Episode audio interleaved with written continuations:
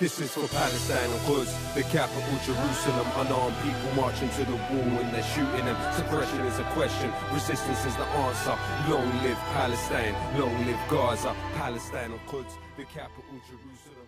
Long time friends. I'm recording from Darrellgland in so called Sydney, and I wanted to affirm to all my listeners that sovereignty was never ceded, and this was and always will be Aboriginal land. I'm grateful to be a guest on this beautiful country and pay my respect and gratitude to all Aboriginal and Torres Strait Islander people, never forgetting that we are settlers. And even though my parents and many Palestinians who came here were refugees and were stateless, we remember that we still benefit from the colonization of this land while we continue to struggle to return to ours. All you see is war every time you turn your head at night. on the floor. Mother cries, who cries for her this time? truth between I've been on a long hiatus and a lot has happened in the world. This is the second episode of Undivine Intervention. I'm back and I promise I will try not to release the next episode in another year. I'm I'm going to try to get something or a couple of things out before then. So last year I was meant to speak to one of my favorite artists, rapper and advocate Kareem Dennis, also known as Lowkey. Yours truly doesn't understand time zones, so I missed him last time, but we're giving it another crack. Lowkey joins us from London, and he is a vocal political activist, and his music is on point and radical. He raps about social and political issues such as class, racism, Islamophobia, Palestine, the so called war on terror, and he was born to an Iraqi mother from Baghdad and an English father. He's teamed up with other artists, including Immortal Tech. Lowkey, yeah. Immortal technique, Harlem motherfucker. And one from Dead Prez, Lupe Fiasco, The Narcicyst, and Palestinian artists like Shadia Mansour, 47 Soul, and hip hop group DAM. It was such a pleasure to chat with him. We touched on Palestine, the way the state of Israel exports its surveillance tech to the world, and about how he got into hip hop at the age of 12. Make sure you follow him on Twitter and Instagram, which I'll link in the episode description, and please check out his music. Without further ado, ado, ado, I'm not sure how to say it. Whatever. Here is Lowkey. Us about terrorists. Look up the definition and tell us what terror is. Only know the definition if the television sell us it. Public enemy number one. They treat How have you been? How how are you? Um, I think there is a few ways to answer that question. Firstly, I am feeling, in a general political sense, more not optimistic, but more hopeful than I have in a long time. And that's not because the mechanisms of enforcing the parameters of what is politically possible are any weaker than they were before, but it's because I've found that in a nutritional sense, finding those cracks in the monolith is becoming more and more apparent to me on a day to day basis. The small victories, the um, the different ways that we're kind of able to contradict the sort of flawless movement of power are becoming more apparent to me on uh, a daily basis. Also, aside from that, coming out of COVID, it is meaning that that is meaning that in terms of you know making a living from what I do, seventy to eighty percent of my income uh, pre-COVID was from live shows, and so when COVID happened, it meant that that that took a quite a significant knock. And so coming out of this, we're getting back into more of the live stuff um, and also other kind of ways of making a living out of sort of political dissent are coming to um, towards me. So I'm, I'm, you know, I'm appreciative and sort of enjoying that as well. And also, I'm getting the space and the opportunity to think more um, and to think more seriously and more um, critically and aggressively about the kind of structures which are put in place to control us, essentially. And particularly when you look at the Palestinian issue, for example, and the way that people in this country interact with it, um, I'm now getting to really look into some of these organizations who are quite adept at camouflaging their agency. And so being able to study these organizations and sort of counter surveillance in a way, um, and, and, and build an idea of what these organizations are, how they function, what they do, why they do what they do, how they obscure their aims, is, is, is also quite exhilarating and inspiring in some ways. So that's kind of where I'm at at the moment. How are you? I'm good. I'm okay. It's been, I think it's been a really testing year, but just grateful to be alive, I suppose. I know that sounds super cliched, but yeah. And, you know, I'm so happy to kind of get this back going in a way because I was meaning to speak to you a while ago. And I guess for those listening, I accidentally stood Lowkey up because I don't understand time zones. um, and then life got in the way. I also really love what you said about small victories. I mean, there are a lot of terrible things happening in the world, and, and even amidst the terror, there are moments of joy and victory. So, I, I wanted to talk about the Palestinian prison break um, that happened a few days ago. Six Palestinian prisoners escaped the Israeli Gilboa prison in the north of Palestine 48 the six men used nothing but a rusty spoon to dig a tunnel to freedom. They evaded 40 prison guards, three watchtowers, two walls, two barbed wire fences, and a pack of sniffer dogs. How does it make you feel?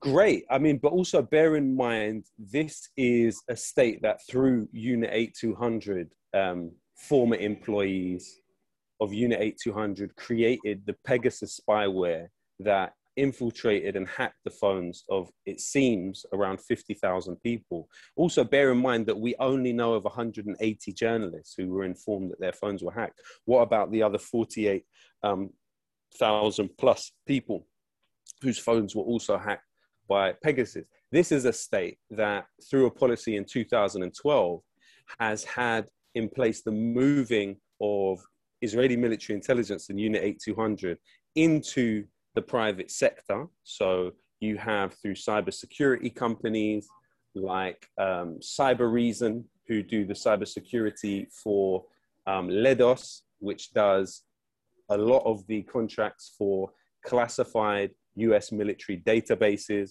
Leidos that were involved in the British census in this country. Their cybersecurity is done by Cybereason, which is run by former Unit 8200 guys. One of those former Unit 8200 guys said his his function um, he basically carries out the same stuff that he did in Unit 8200. His work in Cybereason is a continuation of his work in Cyber Unit. In, um, in his work in Cybereason is a continuation of his work in Unit 8200. So what we're seeing is this state that has built this amazing surveillance infrastructure and ability to grab data in many different places around the world can still, even in one of its highest security prisons, not ensure that a, a tunnel can be built underground. You know, الحاجة أم الاختراع مثل ما يقولون. يعني the, the, the, the lengths that Palestinians have gone to, whether it's in Gaza or elsewhere, to assert their presence and to resist a highly developed and sophisticated surveillance machine is is really a story for the ages. You know, it's something that people in hundreds of years, when the story is told, you know, if humanity survives the uh, destabilization that climate change will bring it, in thousands of years, when people hear about the story of how people in a place like Gaza were able to resist by training underground, by getting balloons that could somehow mark their presence and call out to the world that they are here against one of the most developed armies in the world to a state which is per capita the largest exporter of arms in the world, um, which has the ability to control the seas, to control the sky, to um, control what goes in and what comes out. Um, the only thing they can't control in a place like Gaza is underground. And so you see this uh, example of uh, the six men that have escaped from this prison using only a spoon, and that this state that has this uh, really sophisticated surveillance infrastructure can't even be sure that a guard won't be asleep in the watchtower, supposedly. You know, it's an inspiration, and it will be an inspiration for freedom loving people um, many years ahead of us, also. And, um, you know, essentially, we are entering, as far as I see it, a sustained period of Palestinian ungovernability by the Israeli occupation. You have 65,000 Palestinian construction workers that the Israeli construction industry is reliant upon. And during the latest uprising, you saw a day when all but a few hundred, I think it was, of those construction workers refused to come in and work. And the Israeli authorities reported it as losing $40 million from their economy just by those 64,000 or so um, construction workers refusing to work for one day. You know, you look at, for instance, the um, something like 50% of the pharmacists are Palestinian, something like 25% of the doctors within the state of Israel are Palestinian. When you think of the levers that can be applied to the state of Israel. And you understand that in the recent military escapade in Gaza, they saw, you know, you have to remember the previous ones of, you know, obviously Operation Cast Lead, 2014, and even since then, often Israel has, has been able to kill more people with less of a scandalization taking place, with being less scandalized, really in the way that they were, but also incurring less of an economic cost to the state of Israel. When the resistance were able to stop flights coming into Ben Gurion, when this comprehensive and wide action was taken and encompassed many different layers of Palestinian civil society and the rest of the world, and you're having armament factories in this country being shut down for six days you know, for six days, the, the factory for Elbit Systems in Leicester was shut down. The local community came out and were absolutely clear that they don't want UAV tactical systems for Israeli drones being made inside their community. There's a level to which the killing has more of an economic cost than it did before. And I think the more that we can understand what are the levers that we can apply pressure to in order to kind of define the parameters of their logic, then I think we're, we're heading more and more in the right direction. And I think that is, is definitely an inspiration to see overall. You talked about the spyware software Pegasus, which was used by Saudi Arabia, bought from NSO to monitor journalist Jamal Khashoggi before they murdered him in an embassy in, in Turkey. Is this only scratching the surface of how the state of Israel exports surveillance technologies across the world? You did mention that there were 48,000 others who were targeted specifically by Pegasus. And I want to explore how the state of Israel uses tech to surveil beyond the region.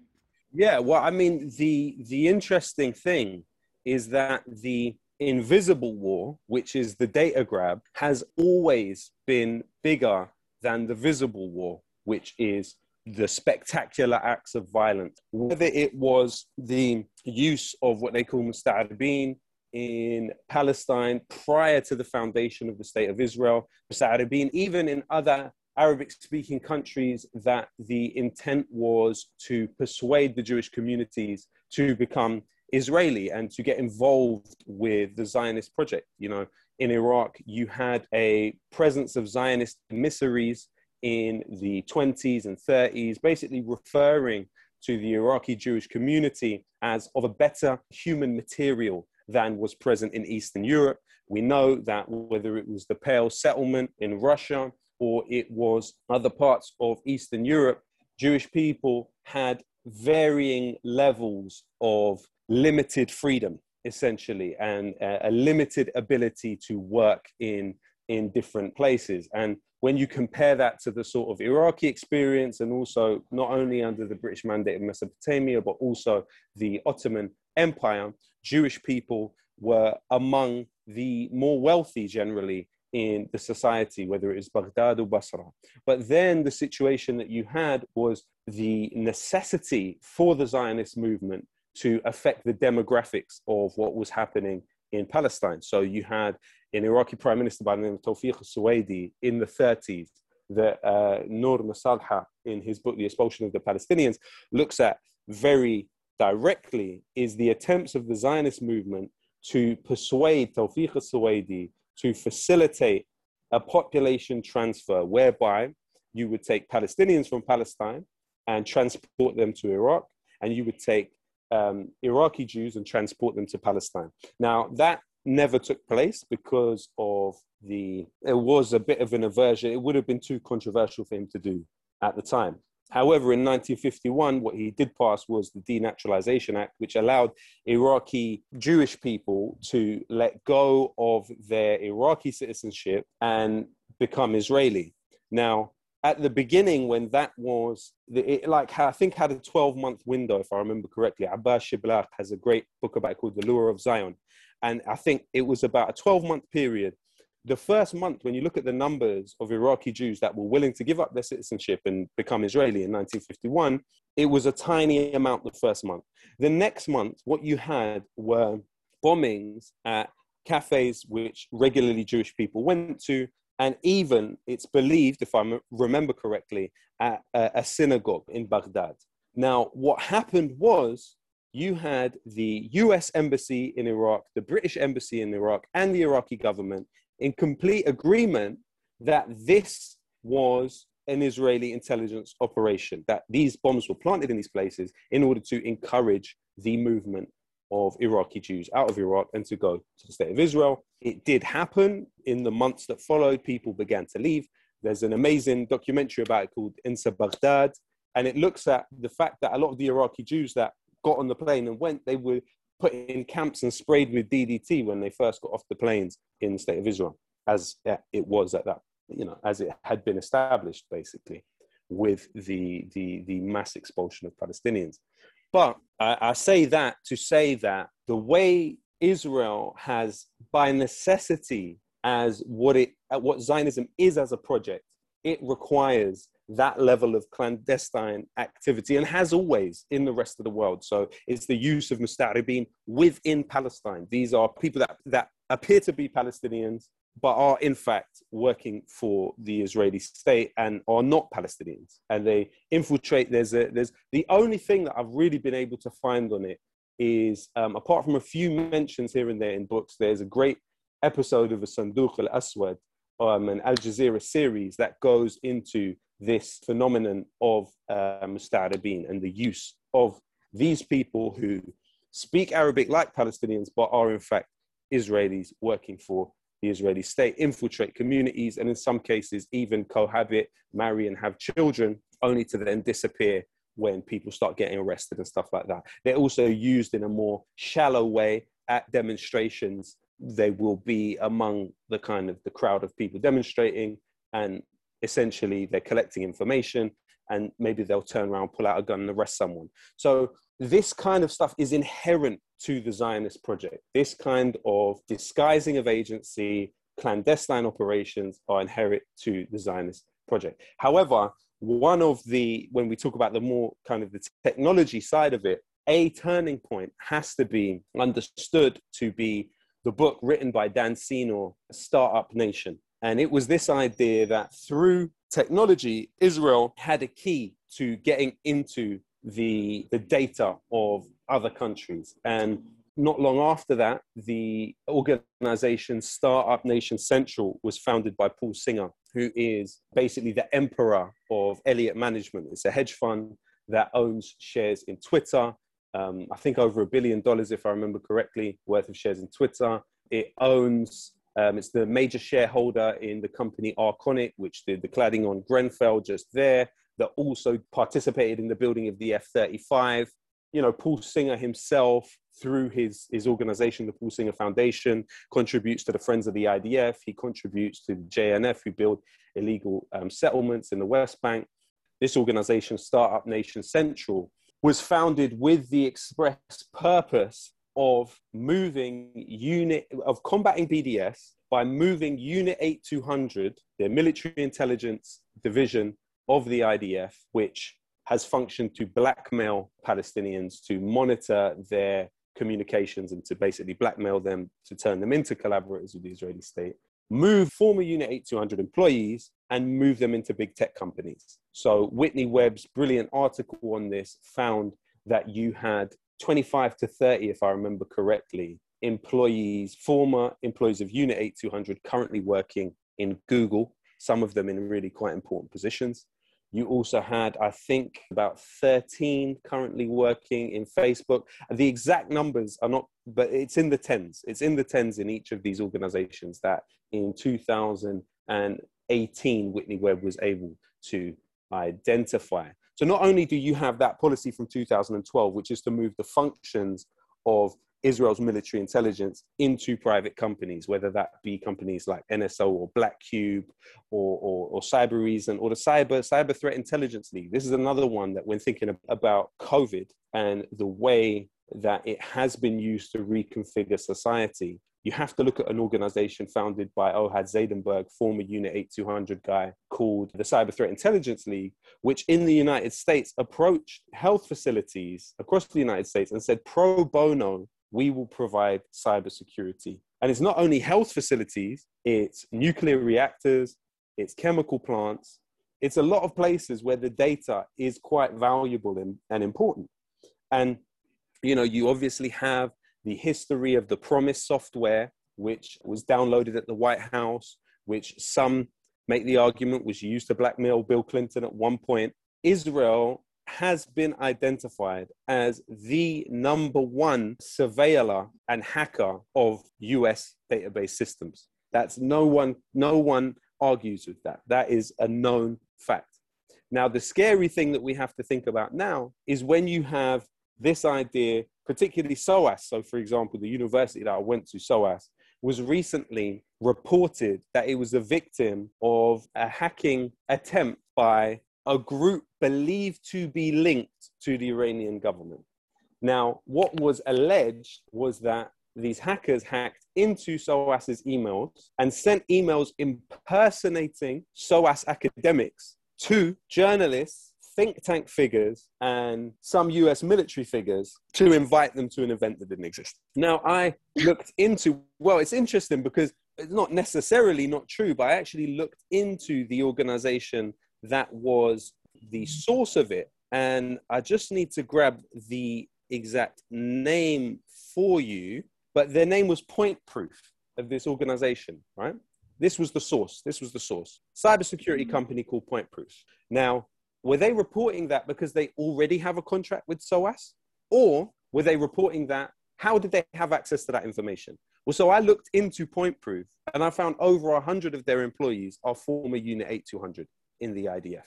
So, so, so then the question is, how much of this data have people who at least, I mean, and, and the reality is we don't know how many of those former employees of Unit 8200 currently work for the Israeli government. Because in the case of the Cyber Threat Intelligence League, Intelligence League that Ohad Zaidenberg leads, he currently still works for an organization which is funded by the Israeli government so we don't know the extent to which Ohad Zaidenberg would be sharing this information with anyone else. That's not to say he is, but is he?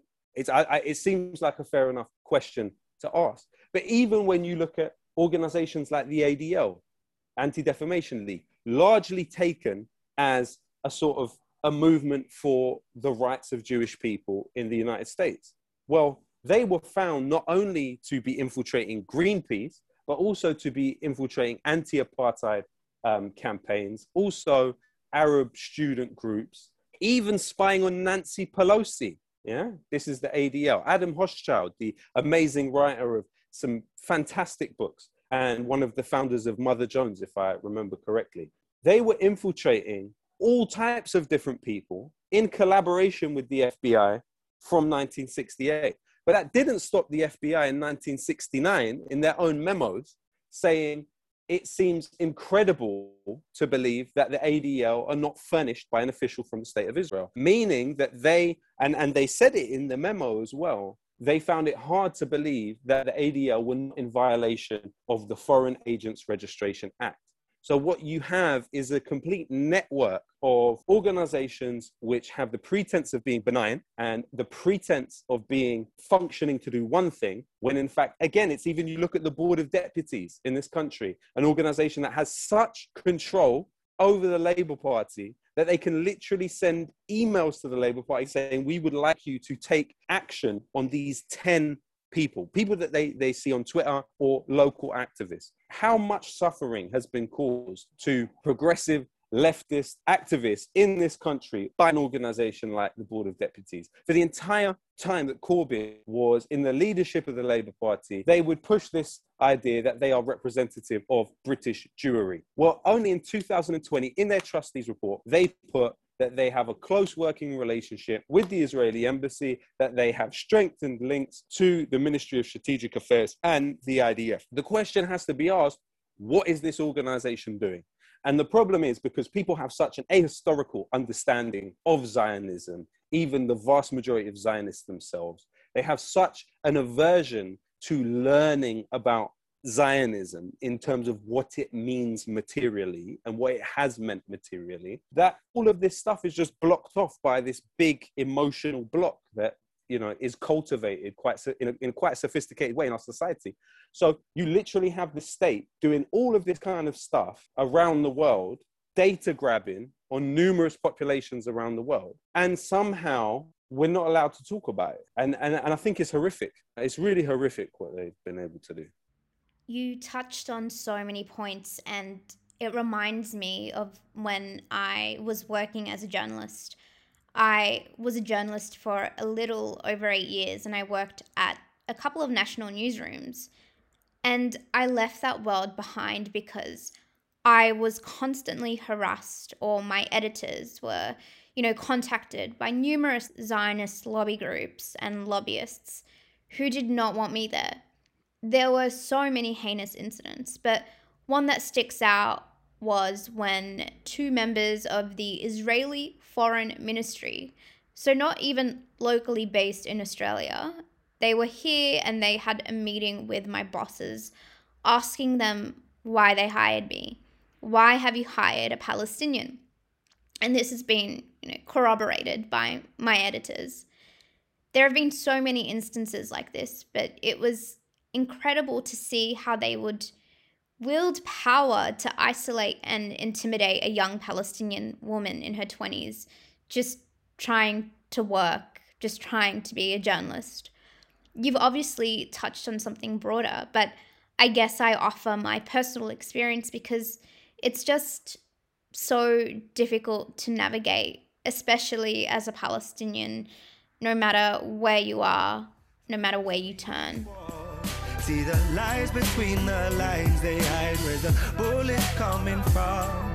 From the tyrant dressed in our disguise. I'm a ride until the end, even if I got to push back for all my friends. You know that I'm a After the latest onslaught of Palestinians in Gaza by the IDF and the continued land theft and dispossession, the ongoing Nakba that we're seeing in Sheikh Jarrah, Silwan, and Beita, there seems to be, from what I've noticed this year, a slight shift, perhaps more than slight, in support of Palestinian self determination and a greater understanding and mobilization of the BDS movement among people. Why do you think that is? You know, 73 years later, 73 years too late. Why do you think there has been more vocal support I think because while the internet is a site of mass manipulation through algorithm, whereby people can be essentially their entire thought process throughout the day almost can be curated by invisible hands that they don't see, where their closest instruments to them that they spend more time on than talking to any member of their family is collecting 5,000 character points on them through which to then sell that information to private companies who can then more effectively advertise to those people. So, you know, there's a lot of data being produced every second on the internet, which is it was used in, in various nefarious ways by the highest bidder, essentially. However, what the internet also has is the pretense of free expression. So it has the pretense that anyone with an idea can put it out there and people have equal access to it. Now, we know that's not quite true, but it's almost true. And so I think, for example, when you looked at the footage of Mona El Kurd talking to settler from the United States and the settlers' sort of pious hypocrisies about Zionism being seen for what they were, you know, this is the emperor the emperor's clothes are clear for all to see. You know, the emperor is naked. And what that did was it discredited one of the things that Yusuf al Kabir, an Iraqi Jewish lawyer in the 30s, described Zionism as a form of militant archaeology.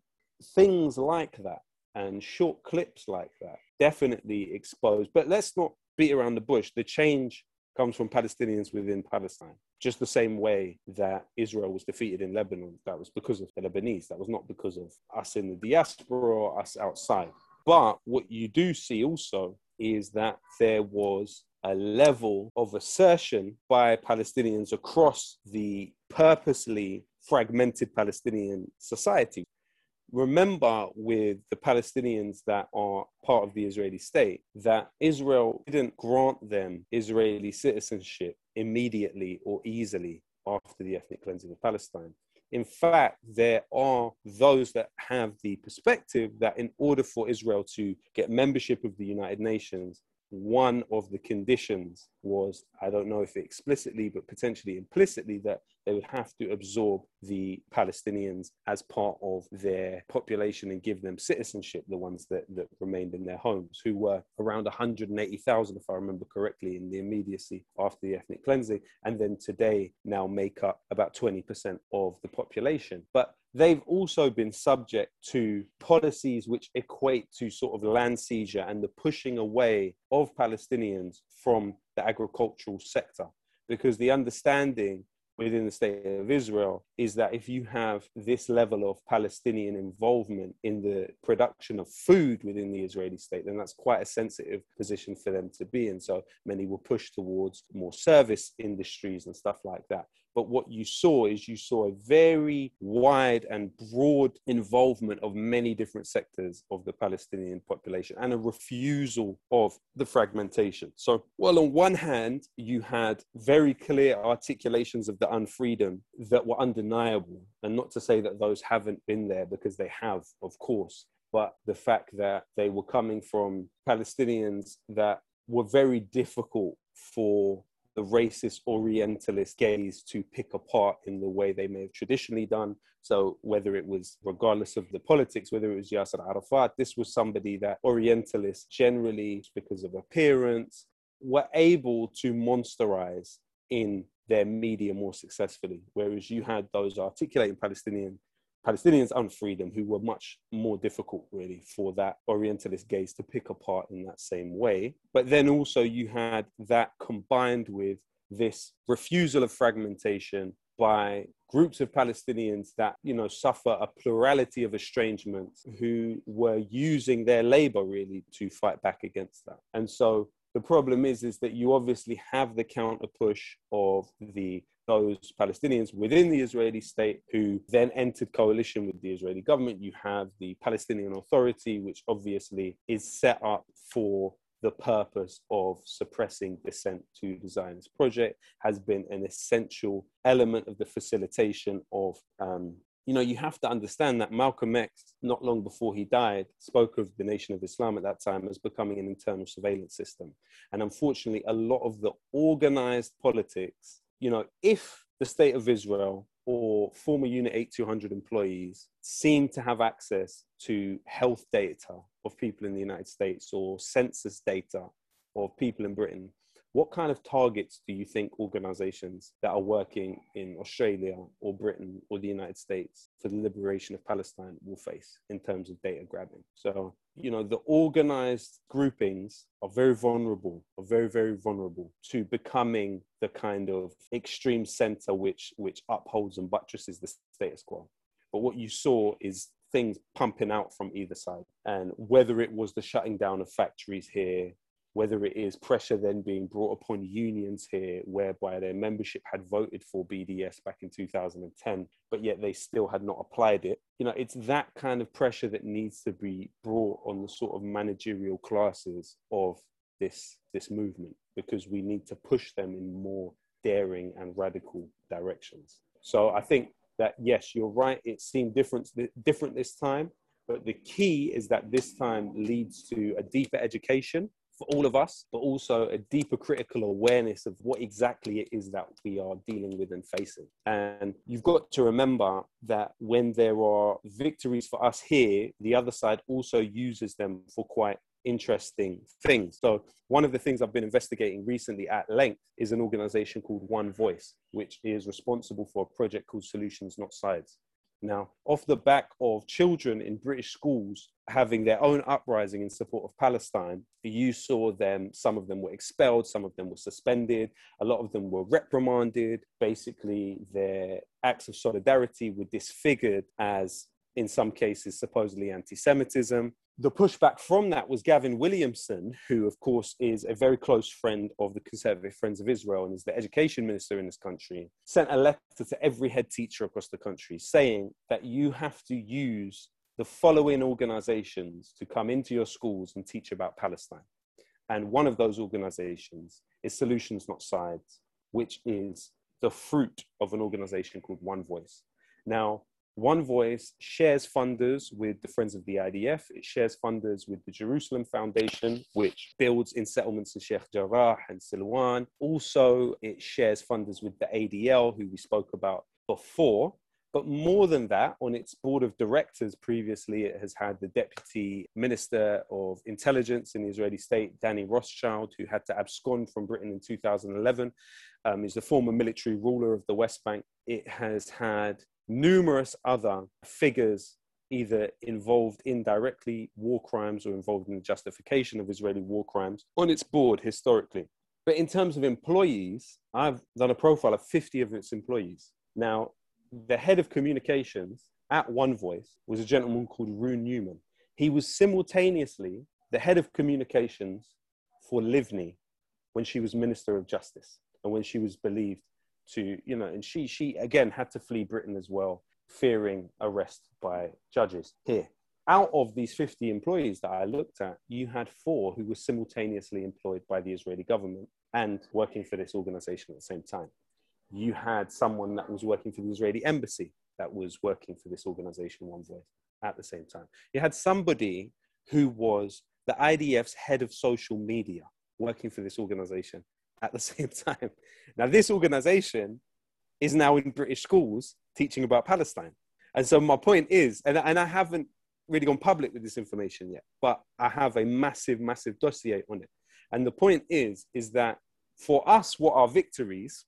For the other side, they're still doing the data grab and they're still trying to entrench themselves further into what this stuff is. So they deal with a problem and and keep pushing further because the solutions not sides one voice project has been pushing to get into British schools at least since 2014 15 and they've and, and this provided the opening. So even in situations where our kids are full of vim about this and are actually showing uh, a political awareness which you know is great and very useful it's somehow they are attempting to turn it into the two state solution normalized with zionism crap that solutions not sides pushes out. You know, let's not forget that the Solutions Not Sides project itself was founded by Sharon Booth, former employee of the Ministry of Defense.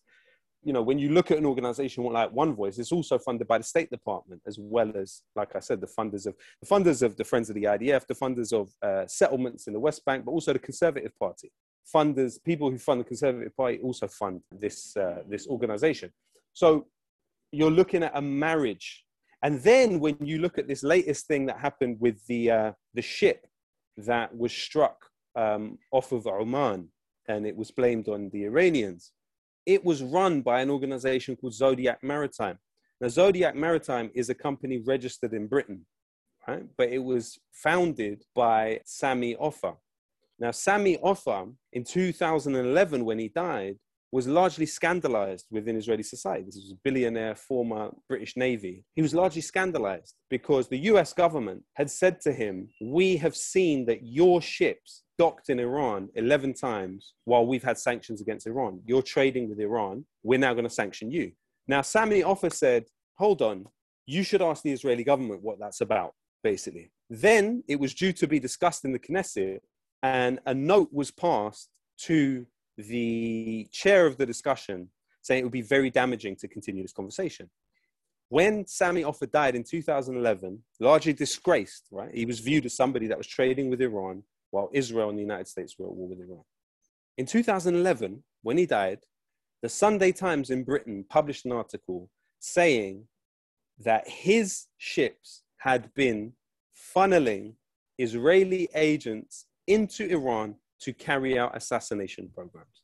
Now, the assassination programs that were running during this time were targeting civilian scientists.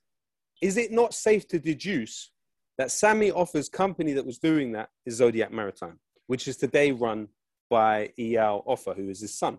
So when this ship is struck, Israel pretends it's a civilian ship when we have reason to believe it might not be. But also, the entire project was done with a British private intelligence and security organization called Ambrey. So when it comes to what Israel is doing, you don't have to dig that far to see British and US involvement in terms of on a very intimate, intimate, intimate level. And I know that is elementary, but I think it's relevant because remember this is this is a, a british company. So then what would be the legal repercussions if a british company is smuggling agents of another foreign country into another country that at that time it supposedly has good relations with? Because britain did not have as bad relationships with iran as the united states and israel did at this time. So it's just trying to get our heads around the disguising of agency which is happening because it's it's very very sophisticated. It's very very careful and it's very very clever and we, we just have to build up that criticality i think in, in in people that are passionate about this I've had to mute myself because every few seconds I just want to say preach. it's like, yeah. you pointed out a window before. You pointed out to Grenfell Tower, I believe. yeah yeah So in 2017, the Grenfell Tower fire tragically happened. The building was a council housing estate, and a few years before the fire, it was refurbished with highly flammable cladding. And sadly, more than 70 people were killed in the fire. Can you tell me about what happened and why you and others continue to advocate for justice? basically it is the culmination of a bipartisan commitment to a, a necro-political neoliberal orthodoxy which says that the private interest is better suited to handle functions of government and, and including the regulation of that private interest. So it means you you literally have in the case of when the fire happened one of the flammable insulations that was used in it was RS 5000 by a company called Celotex, which is a subsidiary of a French company called Saint-Gobain. Now, at the time of the fire, the technical director of that company was an advisor on building regulations to the housing minister, which was Sajid Javid. So corruption and conflict of interest is not an aberration of our political system. It is the norm. Corruption and conflict of interest that causes death is a little bit more of an aberration, but not as much as an aberration as people would like to think. But conflict of interest is the complete norm. And so, with this situation, you know, and Celotex themselves have been found in the inquiry to have cheated in the tests, and they're ch- tests that they self administer anyway, because the very body that tests materials for buildings, BRE, was privatized in 1997 and it became reliant on funding from the, the foam insulation industry. And the way they administer their tests, BRE, is basically say I am BRE and you are a company that wants to test your material. You come to me and you say, I'd like to test this material. I say to you, okay, give me 15,000 pounds and there's a warehouse. Go and test it and report your test to us. And so that's what you go and do. And so the companies not only were self reporting their own tests, Celotex admitted in 2018 that they misdescribed the results of their test for the RS 5000. So it's a major, major, major issue. And, you know, on the night, the cladding in my hair, you know, my, my friend dying in there with his family. Um, oh, sorry. You know, if it's okay, it's, it's, you know, what can, you know, what can we say? But, you know, that situation is basically if, if, if you weren't radicalized before then, going through that, of course, would, and then also even what's happened since then, because you have to remember that it's you know it's my conviction that when the story is told the community have been more criminalized than the companies responsible. More resource will have been spent on surveilling us than has been spent on, on, on dealing anything anything serious towards those companies. No one's been arrested despite all of the information that has come out through the inquiry the companies were even able to leverage a level of immunity through the testimony that they give in the inquiry.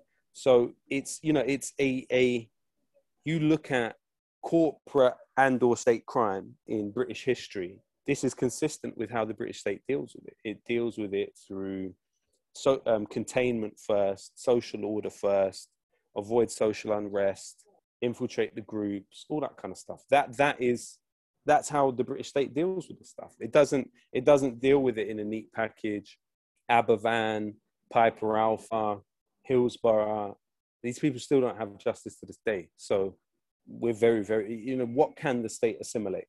Can the state assimilate reparative justice and punitive measures against companies that they subsidize in the first place to make buildings safe and insulate buildings to lower carbon emissions. Because that's the, that's the scary thing now is that very few people are talking about the relationship between the Kyoto agreements and the measures that are put in place to help on the issue of climate change and something like Grenfell. Because the idea is that in order to lower carbon emissions you're going to insulate all types of buildings across the country. Supposedly all buildings in the country are going to be insulated but the very companies that are doing the insulation are basically regulating themselves and they have made clear that they are willing to put flammable stuff on buildings. Less than a mile away from here less than a mile from grenfell tower you have a primary school that has flammable insulation in it that was put there by one of the same companies yeah? And that's just less than a mile from here.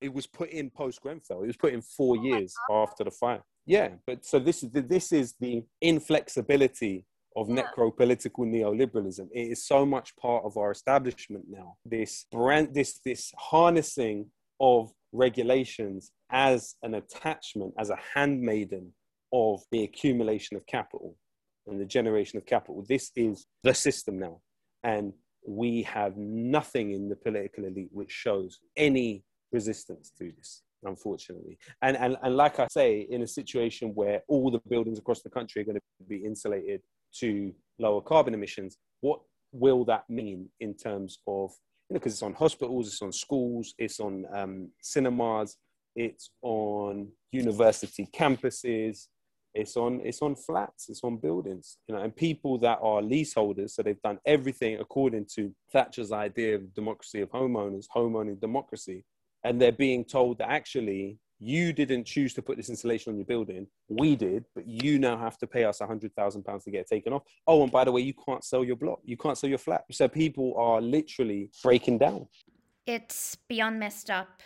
What can be done to seek justice? What can people in your community do? What can people abroad do in order to to make sure there's some semblance of, of justice here? Well, yeah, I mean, what can people do? I think, uh, you know, I'm a strong believer in direct action, and I think because everything else plays into the the data grabber's hands, everything else plays into, you know, giving a political system not worthy of respectability, respect, will always be the wrong thing to do in these situations. And unfortunately, people are miseducated through our curriculums into a default liberalism, which basically says that the state is an institution with noble intentions. Well, that's not what the state does. Any any any reading of, of how rights have been won in societies tells you that literally for children to not be beaten in schools, so for children to not have corporal punishment in schools, they had to go on strike in this country. Yeah, literally for people to have the eight-hour working day, for children not to be working in mines and in factories, for maternal leave. You need collective bargaining with the threat of industrial action, and we don't have that. And that's that and violence are the only things that push people's hands you know you can shame them you know britain is is very much a place where pr is almost the most important thing but you'd think that the pr from grenfell would be bad enough for major changes to happen in regulations and for a more confrontational attitude to be assumed with the companies. But that's not companies are fine. The companies are carrying on. Kingspan for example just won an award in ireland. You know the, the companies involved in what happened at grenfell have not paid any price you know and it rings true. The uh, the saying the corporation has no body to punish and no soul to condemn because that's basically what we see here 100% direct action is is where it's at. I wanted to talk about you. You started rapping at the age of 12 at a really young age and i want to know what inspired you to to start rapping and what were you rapping about at that age? Um, well, you know, you've got to remember that Britain is, by some estimations, houses uh, 105 US military bases. US culture is very much dominant here still.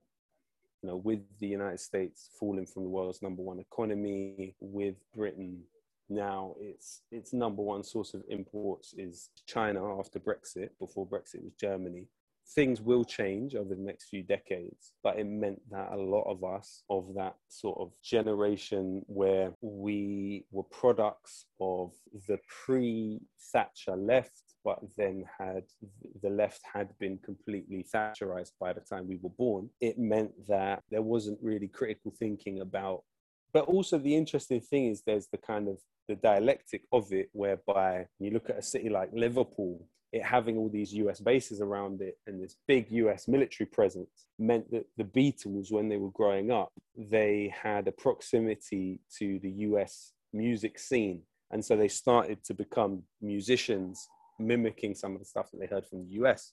But later on, they became, you know, Paul McCartney spoke out against nuclear weapons. John Lennon obviously was against the war in Vietnam, but also funded the Black Panthers and the IRA not to compare myself to the Beatles in any way, shape, or form.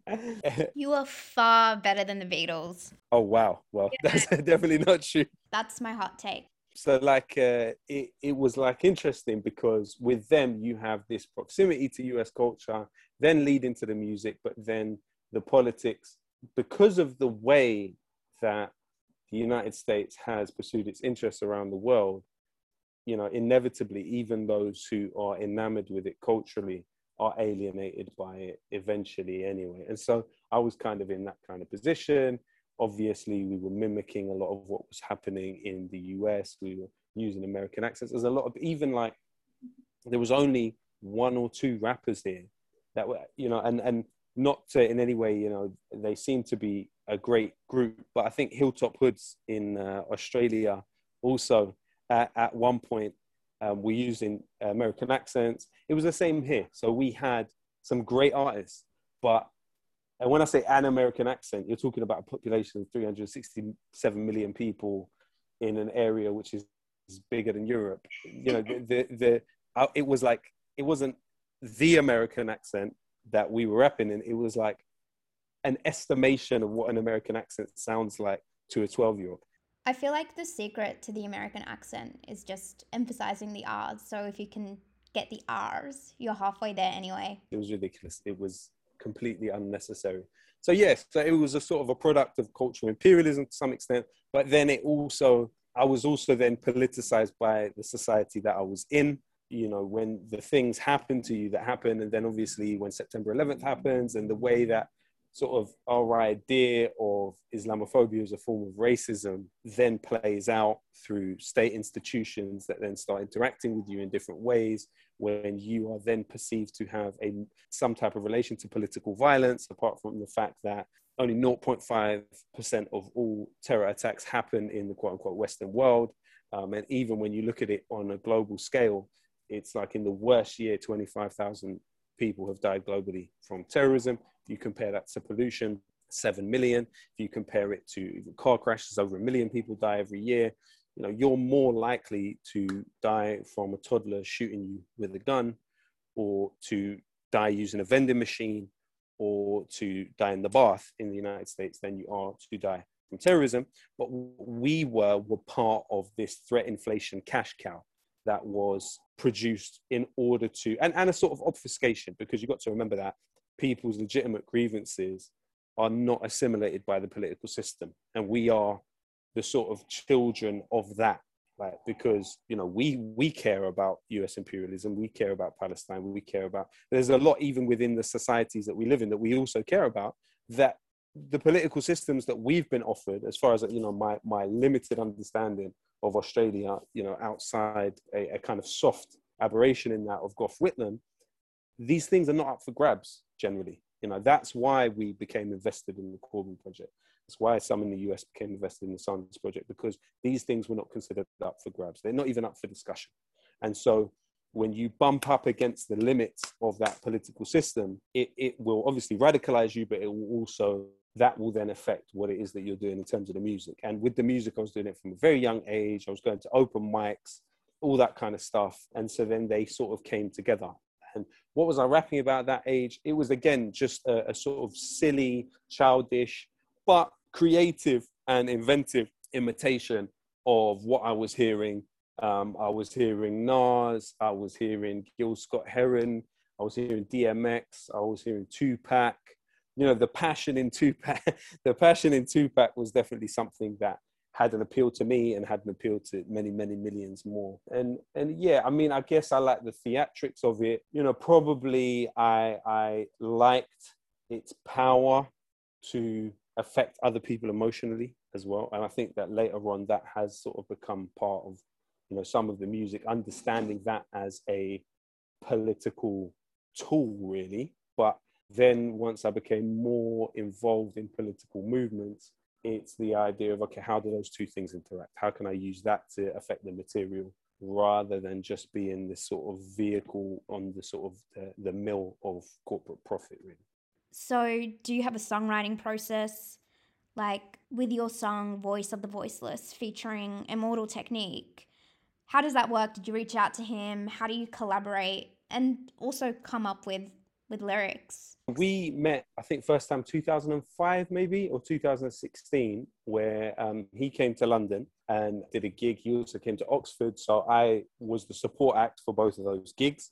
So we met then, and at the time I had a manager who was working with him otherwise and so basically reached out to him in maybe 2009 and then basically I recorded my bits of the song. We sent it to him. I was in New York. I saw him and stuff like that, and then he um, he recorded his bits of the song, and then we just sort of went back and forth with it. But yeah, it was brilliant working with him. But I think that the, the thing with him, which is really important, which is which is a sort of a shame that the music industry has been able to reassert itself, is that 85% of all the music which is listened to in the world is owned by the big three, which is Sony, Warner, and Universal.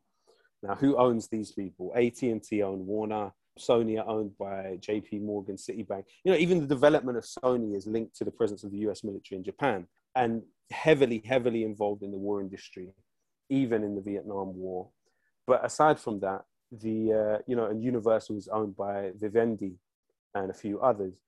When you look at these organizations and what they've been able to do now through algorithmatizing and also because the music industry has massively changed. Before if you bought even on itunes if you bought one of my songs you were literally just buying an mp3 okay?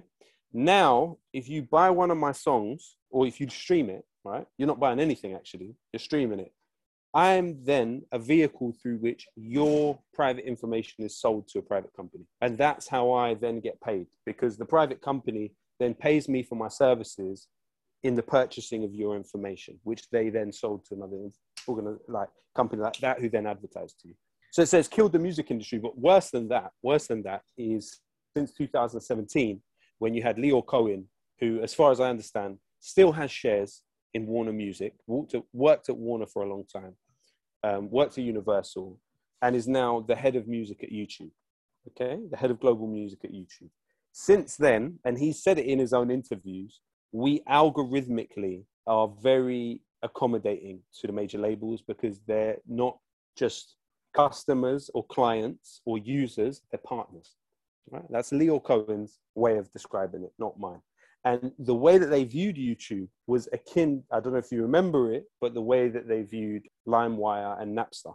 Because essentially, YouTube is giving to people for free their property.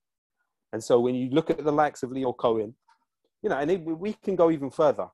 Lucian Grainge, the CEO of Universal, funds the Friends of the IDF. Okay. His wife, Caroline Grainge, who's the daughter of the founder of River Island, funds the Community Security Trust, which is works hand in glove with Mossad, funds the Henry Jackson Society, which is responsible for Prevent, has at least business interests through hotels in Israel, is a Zionist activist. The UK CEO, well, I don't even want to get into that part of it with Universal, but but you know, and, and remember the seed money for the ADL came from Warner. Yeah. The seed money for the ADL came from Warner. So when it comes to sort of the Palestine side of things, yeah. you know, and even even even at Sony Pictures Entertainment, not the not the record label, what was her name? Amy Pascal, part of the Israel project, using their inbox in the middle of the 2014 campaign on Gaza.